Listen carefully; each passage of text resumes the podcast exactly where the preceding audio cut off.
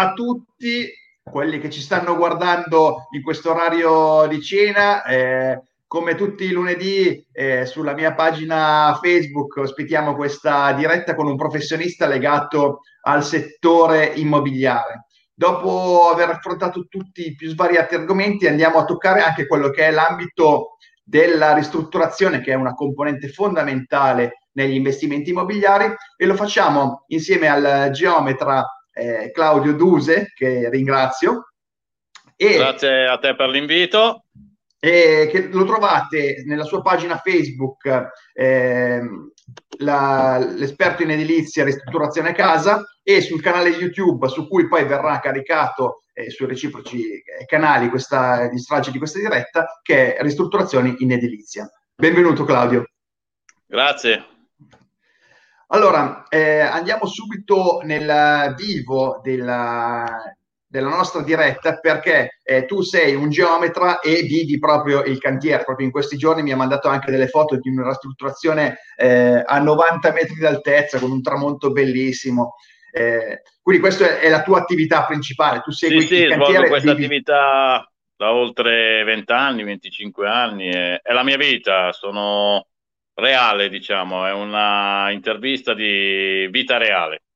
Cioè sei uno con le mani realmente in pasta. Sì, vita sul campo. Senti, visto che ti abbiamo contattato proprio perché tu hai questo imprinting interno alla ristrutturazione, tu avrai sentito 1.000.000 di volte delle persone che vogliono comprare o la casa ristrutturata, che è poi il motivo su cui noi facciamo comunque la maggior parte del nostro lavoro, perché hanno paura della ristrutturazione.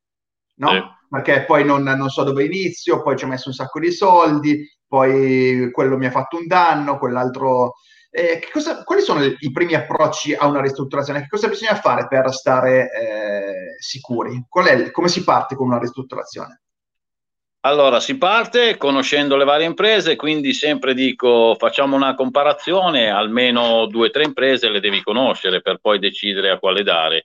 Ci sono subito dei segnali forti che sono la presenza di come si presenta il geometra che viene al sopralluogo e i tempi di reazione che ha questa persona, perché se ti dà il preventivo in tempi rapidi, fatto bene, protocollato bene, con un bel computo e con i prezzi giusti, è già un indice di velocità, correttezza, disponibilità, efficacia.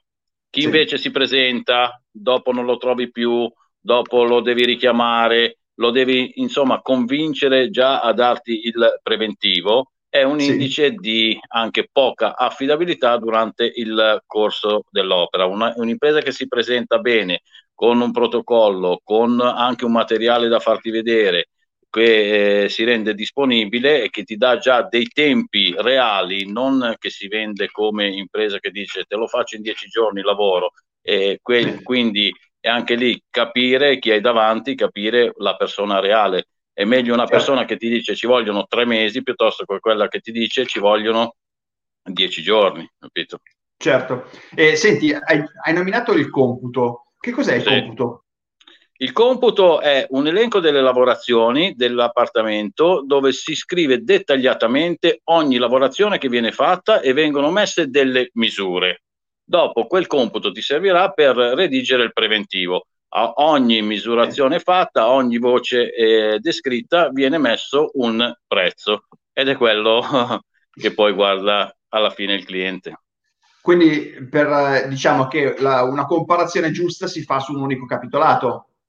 Sì, sul capitolato, sempre sullo stesso capitolato, perché molto spesso dei clienti dicono questa impresa mi ha fatto questo, questo mi ha fatto questo, questo mi ha fatto questo, e ci hanno in mano 3 capitolati. Invece una comparazione fatta bene va fatta su un unico capitolato.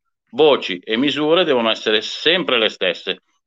Poi lo puoi dare a N imprese, ma quello che comanda è proprio da lì si parte, è la partenza.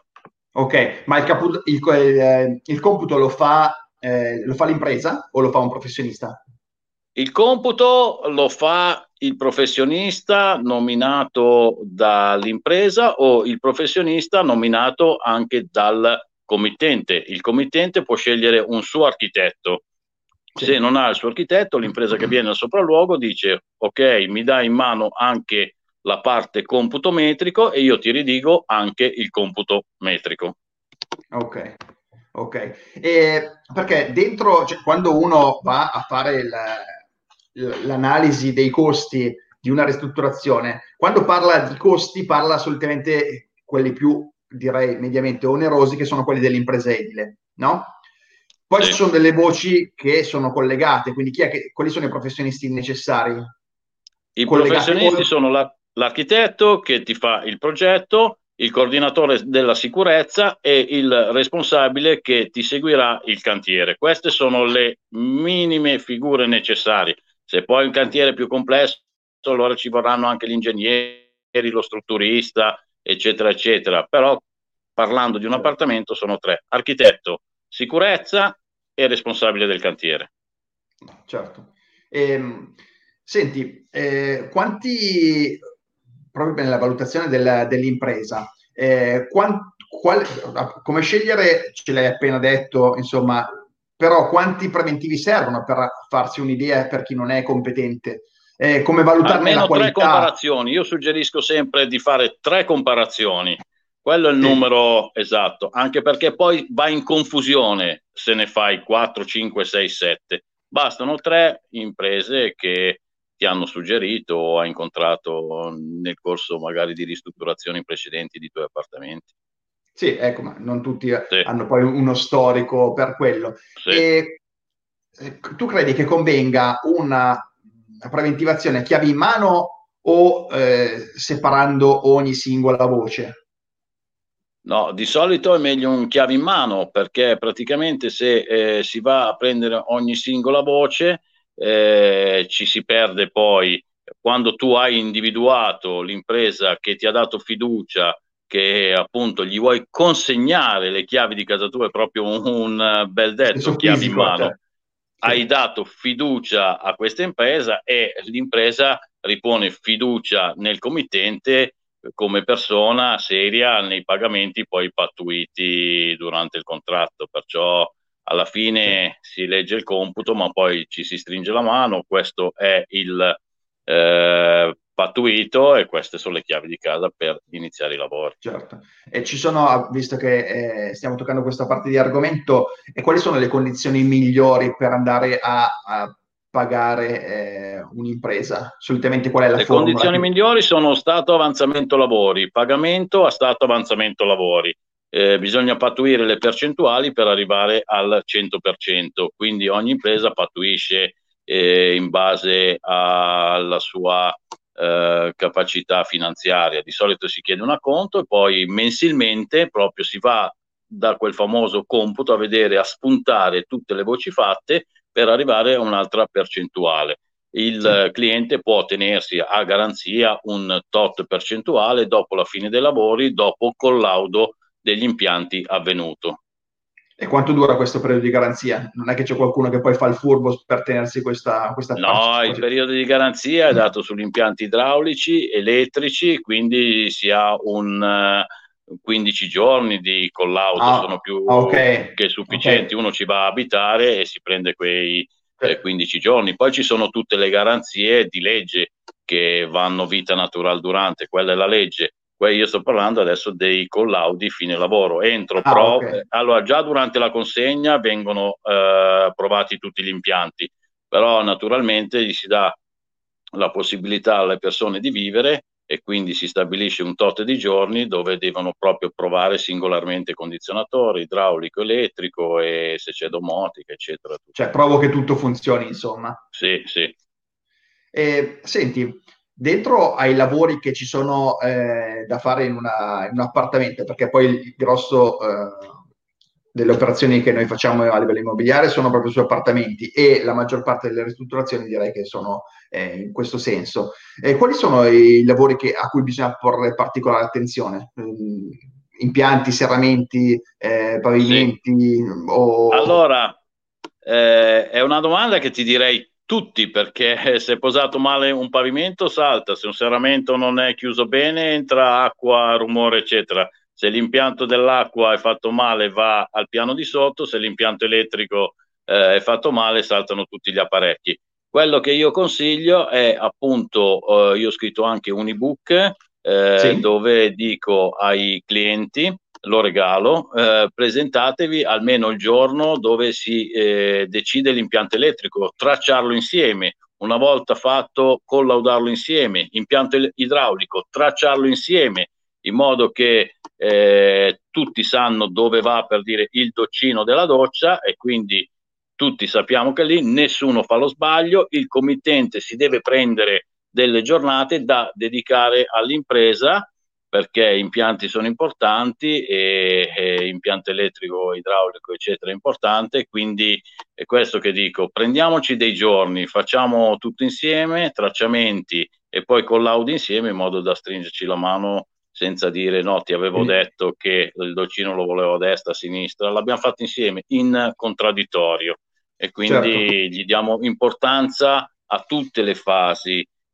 Questi book che io regalo a queste alle persone, se tu hai il link mettilo poi nei commenti, di guido passo passo. Se tu hai poi il link di questo tuo ebook, mettilo nei commenti con piacere. Sì. Sì, sicuramente. Così può essere d'aiuto per tutti. Sì. E a quel punto, diciamo che per rispondere poi a questa domanda, tu dici che la parte impiantistica è quella su cui porre maggiormente l'attenzione. Insomma, poi sì, immagino che una porta o una finestra, una volta che si apre e si chiude bene, non tocca in apertura, è abbastanza semplice fino a se stessa. Mentre l'impianto non lo puoi più spostare. Se hai deciso di mettere lì un rubinetto, lo devi tenere lì. Un impianto elettrico idem. E tu dici che un privato che non fa questo di lavoro ha cognizione quando entra ad esempio in un bagno che non è intonacato, che non ha nessun tipo di finitura in quel momento, di capire quali sono gli spazi, le dimensioni, il movimento all'interno del bagno? Sì, è difficile per chi non è del settore. Infatti molto spesso noi presentiamo proprio il VC, il bidet, la vasca, li presentiamo proprio fisicamente, e poi sempre noi diciamo: ricordati che quando decidi di mettere un impianto elettrico, tracciare un impianto elettrico, devi sempre abbinare e sovrapporre il disegno idraulico, elettrico, architettonico, tutti e tre insieme. Sì. Questo è fondamentale, perché tanti tracciano il bagno senza aver deciso la grandezza del mobiletto. Quindi è questo che faccio capire, sempre partire dall'architettonico, dal mobile, proprio il fisico, e se non ce l'hanno ancora noi gli facciamo, come dire, una dima. Quando loro vedono la dima, che può essere anche un mobile in cartone, un po' come usano le home staging, le home stager, le attività di home staging, si fanno dei finti mobili. E loro noi ce l'abbiamo, non hanno la percezione proprio del volume, le aiutiamo in questo senso a fargli capire. Certo, quindi partire da quello che vorresti fosse il tuo risultato finale, quindi se hai visto il mobile, che sia dall'IKEA o dal fatto su misura, partire da quello, dall'ingombro, dalla dimensione, per poi andare a studiare tutto i passaggi, i passaggi successivi. Esatto. E senti, da un punto di vista, abbiamo parlato prima dei pagamenti, ci sono dei bonus per chi ristruttura, per chi fa dei lavori? Ci sono due bonus, uno che è più facile da applicare, che è il credito d'imposta, in modo che l'impresa si assume lui questo credito d'imposta nei 10 anni, e non ce l'ha più a carico il committente. Ci sono i 65% anche sui serramenti, che sono le solite detrazioni che ci sono da tanti anni. Sta nascendo anche, si sta sviluppando il 110%, però non tutte le imprese si sono ancora adeguate, strutturate per poter dare al cliente il 110%, perché è entrato da poco, mentre i serramenti vanno avanti da tanto, le detrazioni che può avere il cliente in 10 anni sono già partite da tanto tempo. C'è anche questo credito d'imposta che stanno usando tante imprese, che si assumono loro il credito in 10 anni, quindi non ce l'ha più il cliente. Questa qui è una agevolazione che invoglia tanto le persone a ristrutturare ancora di più del 110%, perché negli appartamenti, diciamo, cioè, l'applicazione del 110 non è ancora attuabile, non è ancora fattibile per il fatto che devi appunto ottenere 2 classi in più e non ce la fai, e devi migliorare di 2 classi, perché non più puoi una cosa condominiale internamente se sei in un condominio, puoi mettere della stiferita interna, ma vai a rubare tanto spazio, quindi devi fare dei marchingegni molto molto particolari, devi fare una legge 10 da un diciamo tecnico abilitato, è più complicato. Invece il classico 50% e il 65% sui serramenti, quello va da anni. Adesso c'è il credito d'imposta che si assume l'impresa, che è un bel una bella agevolazione e che invoglia tanto tanti clienti. Quindi se ho ben capito, io devo fare una ristrutturazione, spendo 10.000 euro di serramenti, 6.500 euro li posso recuperare dalle tasse che pago personalmente in 10 anni, e invece se pago 30.000 euro di ristrutturazione per la casa, esclusi i serramenti, 15.000 li posso recuperare anche quelli in 10 anni dalle tasse personali. È corretto? Sì, okay. corretto. E se invece faccio il chiave in mano, quindi io non pago il serramentista, posso usufruire lo stesso del 65%? Sì, può usufruire ugualmente, perché è l'impresa che poi fa anche la pratica dei serramenti, fa tutte e due le pratiche insieme. Ok, ho capito. Mentre appunto per il 110%, tra l'altro abbiamo fatto una diretta che trovate sul canale Risoluzione Immobiliare con un amministratore che ci ha spiegato un po' che fondamentalmente sono più lavori condominiali, come dicevi. Esatto, per i condomini. Però lì ci sono poi tutti i dettagli, insomma. Senti, in termini di sicurezza, che cosa fa un professionista? Nel senso che se un privato o comunque un investitore che non è tenuto a essere competente in ambito di ristrutturazione, come fa? Cioè lui si affida al tecnico della sicurezza, ma questo lavoro molte volte può non essere percepito. Che cosa fa un tecnico della sicurezza? Come viene misurato il lavoro che fa un tecnico della sicurezza? Sì, anche nella ristrutturazione degli appartamenti si arriva a 30.000, 15-20.000, insomma, a un importo che genera il fabbisogno di avere un coordinatore della sicurezza che redige il piano operativo della sicurezza. Il piano operativo della sicurezza si lega sempre a quel famoso che dicevamo computo. Il coordinatore va a leggere tutte le voci, tutte le esecuzioni dei lavori, e fa una procedura della sicurezza per ogni lavorazione e guarda anche le sovrapposizioni delle lavorazioni, perché molto spesso gli incidenti possono capitare nei cantieri se ci sono troppe sovrapposizioni. Il coordinamento della sicurezza serve tanto. Alcuni clienti non lo capiscono perché lo percepiscono solo come un costo. Invece in caso di infortunio, se non c'è anche un coordinatore della sicurezza, deve rispondere direttamente il committente. Quindi il committente fa benissimo a investire, non a sprecare. Molto lo vedono come spreco. Comunque si è anche obbligato sopra un tot di importo e sopra un tot di uomini giorno a nominare il coordinamento della sicurezza, e lui si occupa proprio di vedere, fare il piano operativo della sicurezza, di mandare all'ASL, di notificare tutte le imprese che entrano in cantiere. Quindi hai anche una sicurezza che non ci siano persone in nero, perché la notifica mandata all'ASL e poi viene appesa direttamente sul cantiere, se è un cantiere o se è un appartamento all'interno, all'ingresso, capito? Ti tutela te, sai che stai lavorando in sicurezza, sai che non avrai problemi, o comunque se ci sarà qualcosa non sarai tu il diretto interessato, ma hai nominato un referente. E comunque sai che non c'hai del personale in nero, hai una molteplicità di vantaggi a nominare il coordinatore della sicurezza, oltre che un obbligo. Certo, ma cosa succede se entrano? Io magari ho incaricato un'impresa che sta facendo dei lavori e l'impresa è regolare, ma poi si scopre che c'è la gente in nero. Io magari non vado a controllare, quindi non controllo tutte le persone, non ho incaricato un tecnico della sicurezza e trovano una persona che lavora in nero. Come si dice? devi nominare per forza il tecnico della sicurezza, perché se trovi una persona che lavora in nera ti chiudono il cantiere e rispondi anche tu civilmente e penalmente. Quindi okay. Mettersi nei guai, ed è facilissimo perché tu generi durante la lavorazione dei rumori, quindi il vicino di sotto ti viene a trovare, quello accanto ti viene a trovare, perché la ristrutturazione in silenziosa proprio a 0 decibel non l'hanno ancora inventata. Quindi la visita del vicino, la visita di qualche ente ispettivo è una cosa che avviene, quindi rischiare degli oneri del penale io lo trovo assurdo.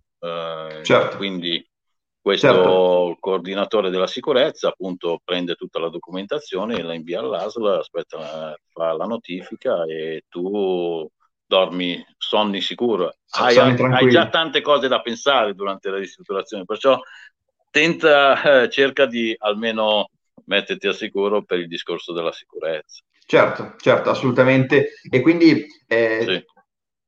Noi possiamo dire che un sacco di volte, parlo per esperienza e per esperienza sì. Familiare, ci sono delle imprese che portano dei preventivi che sono sensibilmente più bassi rispetto ad altri, sì. a cui bisogna porre particolare attenzione perché insomma... Sì. Campanello d'allarme, c'è qualcosa che non va, perché per avere cifre così basse vuol dire che hai saltato proprio dei pezzi fondamentali. E sono quelli. Oppure bisogna stare attenti perché ci sono alcune tipologie, questo è capitato, o gente in nero o alcune tipologie di lavoro non vengono contabilizzate perché magari non è stato fatto realmente, come dicevi tu, un computo metrico, ti vengono contabilizzate come successivamente, a quel punto bisogna calare un po', bisogna accettare qualunque prezzo perché non è... Sì, sì, il computo è fondamentale per non avere quelle sorprese, per capire che sai dove vai a parare, se no non sai dove vai a sbattere. Ci sono appunto alcune imprese che si presentano con prezzi bassi, quindi o vanno gente in nero o ti fanno varianti aggiuntive, opere più, e quindi campanello d'allarme. Ecco perché le tre comparazioni. Quando tu hai tre imprese che si allineano quasi come prezzo, vuol dire che sono tre imprese serie, tre preventivi uguali. Quando ne è una che differenzia dagli altri due in modo clamoroso, campanello d'allarme. Invece sulle tre che si avvicinano tutte come prezzo, poi sta a te, c'è la persona che ti ha dato più fiducia, la persona che si dimostra disponibilità in quel momento. Sì. Perché esatto. Poi uno ovviamente... Questo, nonostante noi facciamo diversi tipi di ristrutturazione facendo questo di lavoro, non è che le imprese aspettano noi, quindi magari tu hai esigenza in quel momento di fare una ristrutturazione, però l'impresa in quel momento è carica e ti rimanda sì. X tempo, allora quello potrebbe essere poi una variante. Ma proprio sul sì. discorso tempistiche volevo chiederti quanto dura una ristrutturazione di un appartamento di 3 locali classico da rifare completamente, compresi gli impianti, e soprattutto sì. come ci si tutela sulla tempistica di realizzazione dell'impresa?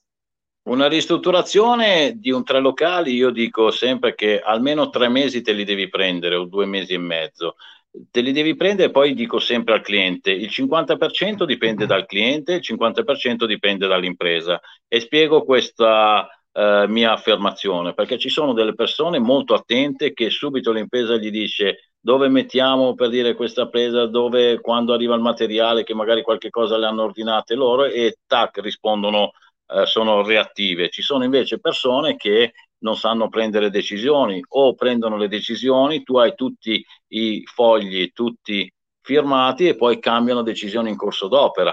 Quindi il 50% è merito dell'impresa, il 50% anche del committente. Poi c'è tutto il discorso dei materiali, se è l'impresa che li deve prendere, ha una sua organizzazione, è capace di dare dei tempi certi e quindi fare il famoso programma lavori con tutte le date. Se invece alcuni clienti dicono no, questo materiale lo prendo io, quest'altro lo prendo io, anche l'impresa non riesce a dare una programmazione lavori certa, e quindi ci sono tanti puntini di domanda durante il corso d'opera. Ecco perché invito sempre chi deve partire per una ristrutturazione vuole comprare lui i materiali, di acquistarli prima, in modo che sappiamo che li abbiamo a magazzino, o se no darli in carico all'impresa, in modo che l'impresa col suo showroom di fiducia può redigere un programma lavori certo. Il programma lavori è proprio il classico computo, parte tutto da lì, si prende il computo e lo si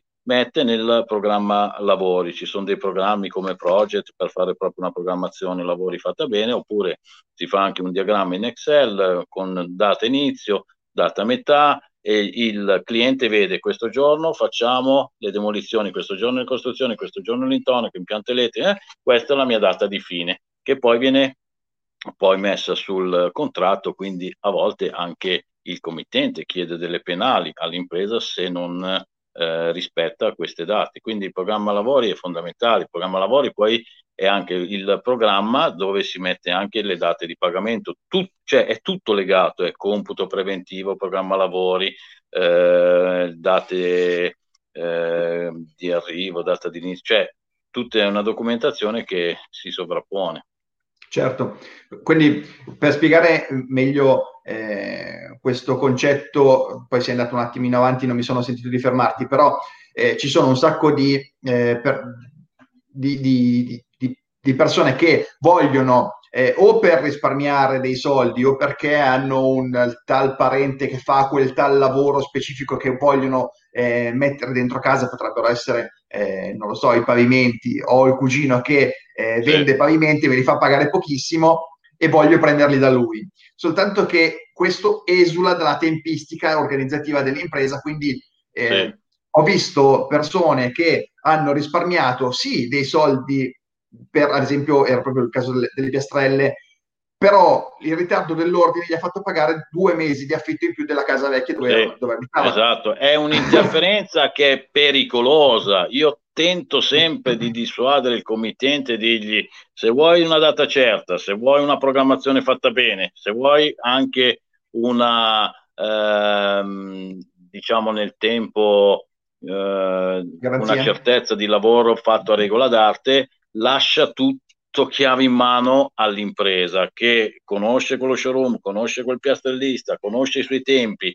conosce pregi e difetti e sa darti. Quando arriva un individuo nuovo in cantiere dato dal committente, un materiale portato dal committente, e lì è una cosa, allora la ristrutturazione è un ingranaggio, è una cosa che se salta un pezzettino di ingranaggio salta tutto. Quindi il mio invito è: cerca l'impresa, prenditi del tempo, fatti le 3 comparazioni, e dopo, quando hai trovato l'impresa che ti dà fiducia, dagli totalmente fiducia. Non cercare di rosicare col cugino, il parente, lo showroom che ti ha promesso le piastrelle a poco, e poi non sai neanche che qualità è. Ho avuto esperienze negative sempre quando abbiamo voluto fare dare la possibilità a fin di bene, però a volte è meglio dire un no, e anche quello fatto a fin di bene, perché sai che il piastrellista, l'idraulico, l'elettricista, sai che non hai interferenze, sai che quello è il programma lavori, sai con chi lavori, gli dai la garanzia, loro ti hanno dato fiducia e noi riponiamo la stessa fiducia che ci ha dato. Quello è il mio ragionamento che faccio a fin di bene. Ma perché è anche un'arma a doppio taglio in questo senso, cioè se tu chiedi delle penali all'impresa, che sia 1 euro o 100 euro o 2000 euro al giorno, per carità, e l'impresa ci deve pur mettere la propria sicurezza di gestione del tempo. Se in questo passaggio ti inserisci tu, io ho la possibilità di far ricadere anche in termini legali la responsabilità su quel tipo di problemi, e quindi diventa una penale che decade in automatico, perché non è gestibile. No, ovviamente se tuo cugino è l'idraulico e dobbiamo rifare il bagno e il tuo cugino ritarda di 2 settimane, noi non possiamo posare i pavimenti, fare tutto il resto delle lavorazioni, perché quello diventa un passaggio cardine, come dicevi tu, è un ingranaggio e non è che si possono saltare i denti dell'ingranaggio, insomma. Senti, per concludere però, come ci si tutela in ultimo tanti hanno paura perché è capitato che quello gli ho dato l'acconto, è scappato, non l'ho mai più visto, oppure gestiva 6 cantieri insieme e non si presentava. Come ci si, come si anticipa? Perché allora tutti i lavori, tu vai dal sarto e ti chiede il pagamento in anticipo o un acconto se devi fare, però parliamo magari di 5, 10, 50 euro nelle ristrutturazioni. Una l'unica cifra che dà il committente che è un po' più a rischio è quella di inizio dei lavori, perché gliela dai in anticipo a un'impresa che non ha ancora iniziato. Invece tutte le i pagamenti successivi, come ho detto prima, sono stato avanzamento lavori, quindi si fa la spunta, questo è stato fatto, questo lo pago, quindi quelli lì non sono a rischio. Il cliente poi ha quel tot % che ho detto che si tiene a fine collaudi avvenuti, quindi il cliente non ha un grande pericolo di dare soldi a persone che ricevono l'acconto e spariscono. Però noi abbiamo sempre dato fiducia al cliente e anche tutela, quindi nella nostra organizzazione l'acconto lo chiediamo anche dopo che l'impresa veramente ha iniziato a lavorare, quindi non 10 giorni prima l'acconto, e invece no, si iniziano i lavori, dopo l'inizio dei lavori si stabilisce col cliente in base anche all'entità, in base alla persona, dopo 10 giorni acconto inizio lavori, cioè facciamo vedere che l'impresa c'è, l'impresa ha fatto un impianto di cantiere, l'impresa è partita, l'impresa dopo qualche giorno inizi già a conoscere se un'impresa farlocca o un'impresa invece competente. Quindi noi sempre così, non si parte subito con l'acconto, perché sì, è un rischio per il committente, quindi a tutela del committente. Quindi mi sento dire che lui è tutelato ancora di più dell'impresa. Molto spesso sono le imprese che si espongono, perché come ho detto io, si parte col cantiere, lo si fa e dopo a lavori già avvenuti si chiede l'acconto, capito?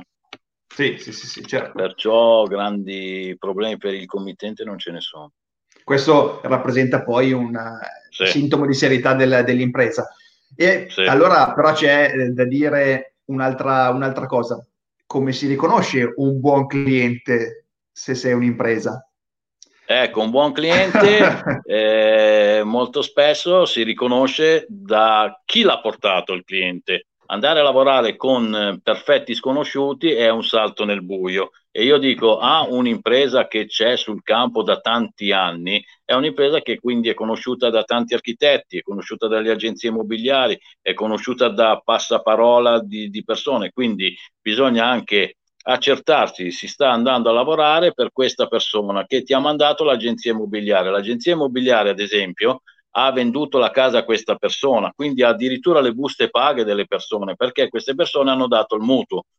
E spesso l'agenzia immobiliare ti dice: questa persona guadagna tot al mese, il marito questo, la moglie questo, e ha addirittura un parente che è capace di finanziare anche la parte della ristrutturazione, perché ha già aiutato nell'acquisto della casa e ti dice anche quando. Quindi tu hai proprio uno fotografia screening delle persone. Idem per l'architetto. L'architetto dice: io gli ho fatto il progetto a queste persone, le ho conosciute, mi hanno pagato il progetto subito, e sono 2 persone che comunque hanno questa disponibilità, questa e questa, perché l'architetto si è seduto a tavolino, perché prima di partire con l'esecuzione dei lavori molto spesso l'architetto si siede 1 mese, 2, e quindi è una sua conoscenza. Quindi andare a lavorare per il giro di persone fidate, conosciute, è una garanzia. Andare a lavorare per persone che ti hanno contattato magari da una foto su Instagram, da cose sporadiche così, è un salto nel buio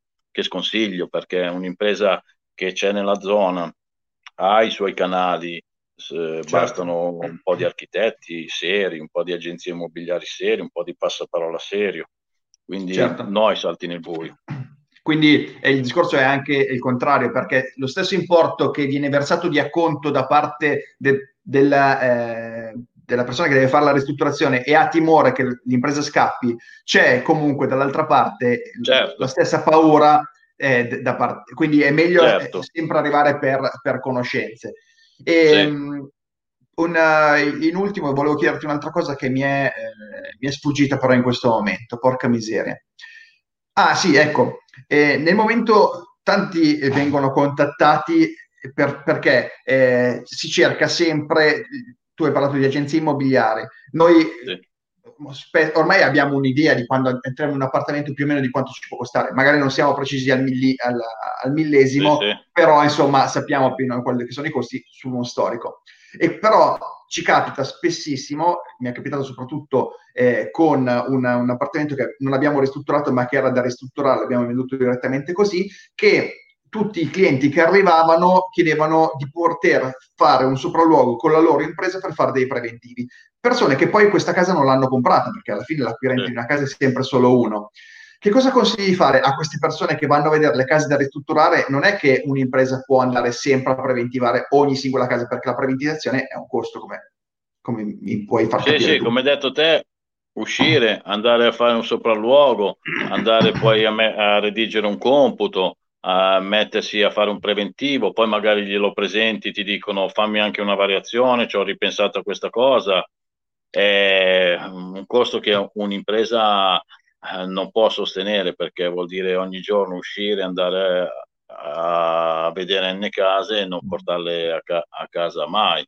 Quindi se è un perfetto sconosciuto, gli si fa proprio un preventivo di computo, esco, ti faccio un computo e ti faccio spendere tot per il computo, sopralluogo, rilievo, perché anche un rilievo è una cosa fondamentale. Io ho visto tante persone che mi dicevano la mia casa è 90 metri, poi andai a misurare a 70 perché è venduta sul commerciale, è venduta dall'agenzia immobiliare, dal cliente, che lì saltano 20-30 metri ogni volta che esco, no? Perché quindi se è una persona dell'architetto amica, se è dell'agenzia immobiliare che lavori da 20 anni, va bene, vengo a fare il sopralluogo, ma se sono delle persone appunto conosciute così, come pagami almeno il lavoro a costi vivi che ho fatto, poi ben venga se riesco ad acquisire, perché tanti utilizzano anche la tua professionalità, la tua uscita, il tuo sopralluogo per poi mandarlo a N imprese. Quindi quando percepisco e negli anni avverti, alzi le antenne per l'esperienza, per la percezione che hai, per le fregature prese, percepisci, quindi dici devo uscire a un costo vivo, pagami il rilievo, il sopralluogo, il computo, ti sto dando della documentazione preziosa, te la dovrei far pagare tanto, non te la faccio pagare tanto perché sono comunque un candidato, capito, alla ristrutturazione. Non ci guadagno su questa fase. Vivo. Queste sono le ore, questo è il costo vivo. Se una persona è disponibile, vuol dire che anche una persona è interessata a te. Se uno dice no, io non voglio espormi di questo documento che è il principale, capito, vuol dire che è una persona che sta veramente cercando quella che dicevi prima, l'impresa che abbassa del 50 e quindi c'è qualcosa che non quadra sotto. Anche perché di che costo stiamo parlando? 200, 500, 1000? Ma sì, no, non arrivi neanche a 1000, perché quello che costa molto spesso è il progetto. L'architetto per progettare una casa può chiedere abbastanza, ma tutto dovuto per l'ora che impiega, quindi se fa un progetto 2D, se lo fa in 3D, se gli mette anche l'arredo, se gli mette anche il progetto illuminotecnico, impiantistico, può chiedere anche 2.000 euro, 3.000, non so bene i prezzi degli architetti, ma un'impresa, bene o male, per fare un rilievo va a costi vivi. Noi facciamo un ragionamento di questo tipo, siamo usciti, abbiamo utilizzato queste ore per fare il rilievo, abbiamo utilizzato queste ore per fare il disegno sull'AutoCAD, abbiamo utilizzato queste ore per scrivere tutte le misure e fare il computo.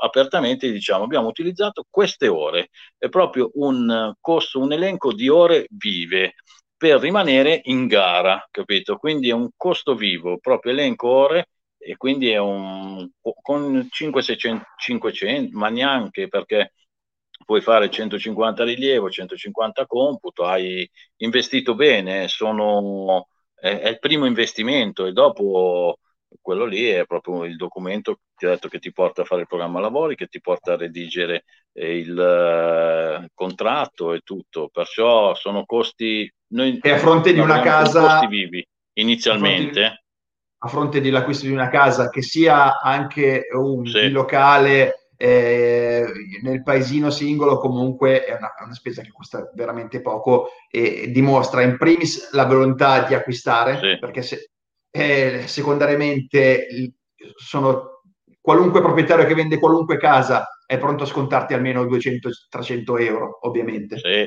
un minimo, guarda. Quindi non si può dire che sia un costo che non vuoi sostenere, si può dire che non sei sicuro di comprare, che è diverso, insomma. Esatto. Va bene, Claudio, ci siamo dedicati una quarantina di minuti. Ti viene in mente qualcosa che secondo te è importante che non abbiamo invece toccato? E in questo ambito qua ci sarebbe da stare ore al video, per fare un'analisi fatta bene, per capire bene proprio tutto l'argomento dei materiali, per capire le tempistiche, per capire tutto. Diciamo che tu sei stato bravo a riassumere tutto.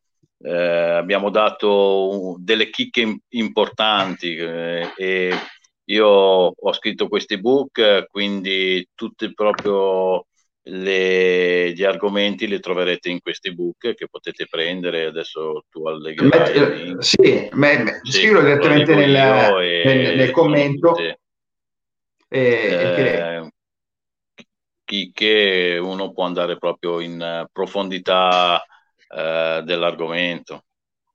Va bene, allora ricordo che questa diretta poi viene tagliata per singola argomentazione, caricata sul canale YouTube Risoluzione Immobiliare. Claudio invece lo ritrovate sulla pagina l'esperto in edilizia, la ristrutturazione casa, e sul canale YouTube Ristrutturazione in edilizia.